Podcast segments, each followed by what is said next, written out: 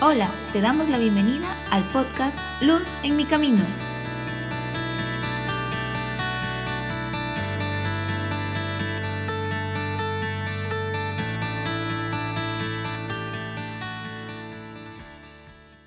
Quisiera empezar el audio de este, este día, este podcast, recordando unas palabras de la primera lectura de la misa de este día, que son tan impresionantes. San Pablo está en Mileto, lo recoge los hechos de los apóstoles, y desde esa ciudad Mileto llama a los presbíteros de la iglesia de Éfeso, dice la lectura.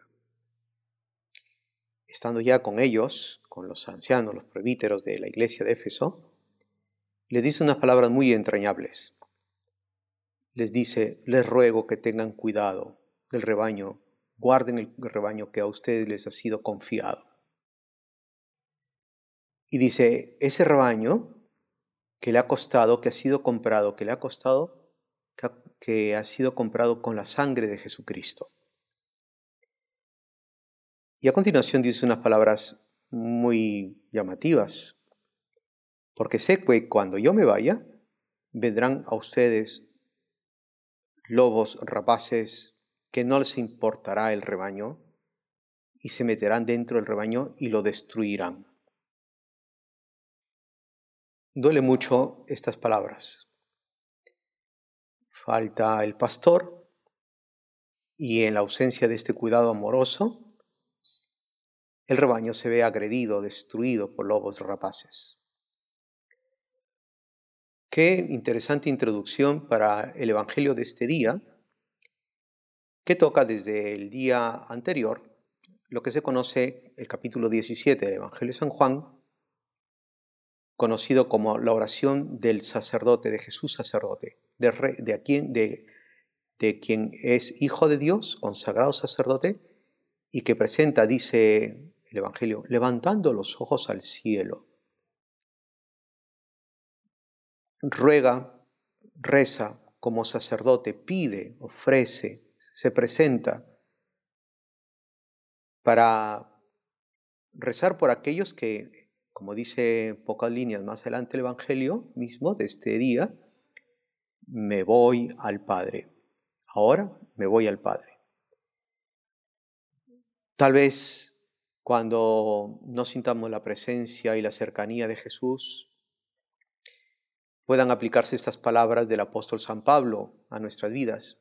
Sintamos que el daño, el dolor, la enfermedad, la debilidad pueda presentarse como lobos rapaces que quieran hacer daño y estrago en el rebaño que aparentemente el Señor, aparentemente, pero no es verdad, se ha alejado, se ha ido a la casa del Padre. Yo quisiera em, que recordáramos unas palabras muy interesantes del Evangelio, como les decía esta mañana, que están fundamentalmente dirigidas esta oración, está dirigida al Padre por quienes. Dice, por aquellos que tú me has dado. La primera cosa que yo quisiera destacar de, este, de esta mañana es que no olvidemos una enorme, una gran convicción. Yo he sido dado por el Padre al Hijo. Es decir, recordemos las palabras de Jesús, nadie viene a mí si el Padre no se lo concede el Padre ha concedido, ha querido darle a su Hijo Jesucristo un tesoro, un alma, un alguien, una historia, un, un corazón necesitado. Y ese alguien, esa alma, esa historia, ese corazón necesitado, somos cada uno de nosotros. Eres tú. Y es tan bonito recordar estas palabras de Jesús te ruego por aquellos que me has dado. Cada uno de nosotros somos el gran regalo que Dios Padre le ha entregado en las manos, el rebaño por él conquistado en las manos del pastor que ha dado la vida, que ha comprado cada una de las ovejas con el precio de su sangre.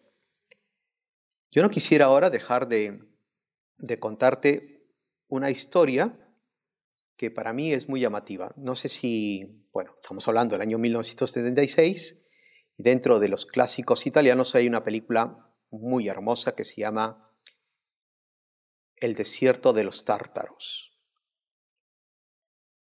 Eh, pues el director es Dino Buxati y de repente es más conocida, eh, conocido el director de la música, de la banda sonora, que es Ennio Morricone.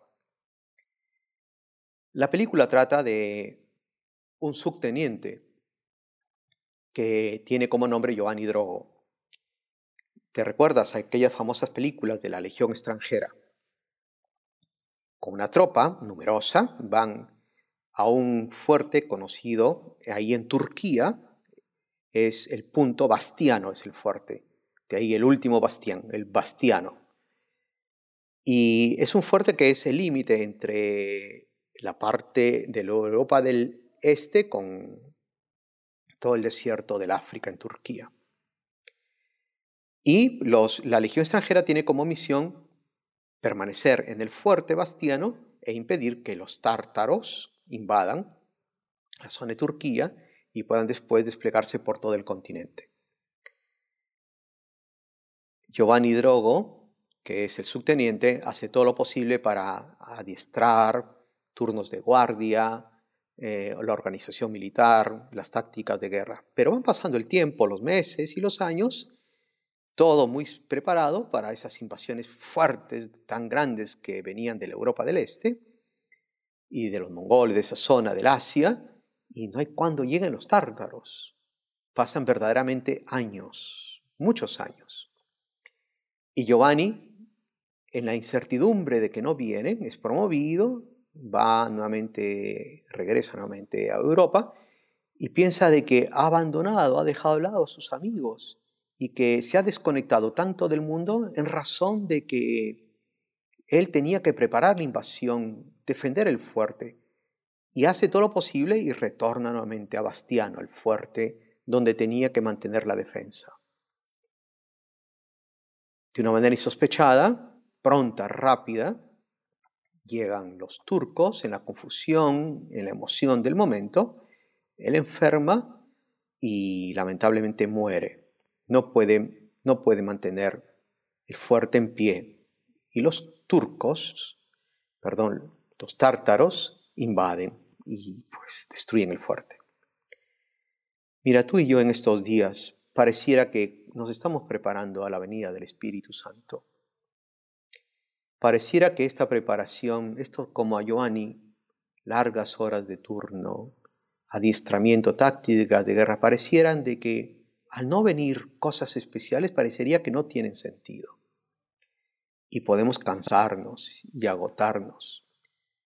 Yo quisiera ahora que recordáramos unas palabras tan bonitas de aquello que de repente es un instrumento que te puede ayudar en estos días de preparación al Espíritu Santo que se llama la secuencia de Pentecostés y repetir unas palabras que te pueden dar sentido a esta preparación, a estas, estos momentos de oración y de plegaria. Dice, entra Espíritu Santo hasta el fondo del alma, divina luz, enriquecenos, Mira el vacío el hombre si tú le faltas por dentro.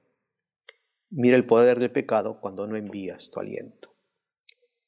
En el Evangelio el Señor pedirá al Padre por aquellos que le han sido confiados, el regalito que el Padre te da a Jesucristo, dice, conságraslos en la verdad.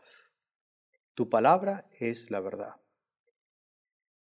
Mira, ¿qué cosa significa la verdad, consagrarse en la verdad? Termino tal vez leyéndote unas palabras del Papa Francisco hablan sobre qué cosa significa este consagrarse en la verdad. La verdad nos acerca a la realidad, a la realidad que somos hijos de Dios, el tesoro dado por el Padre al Hijo.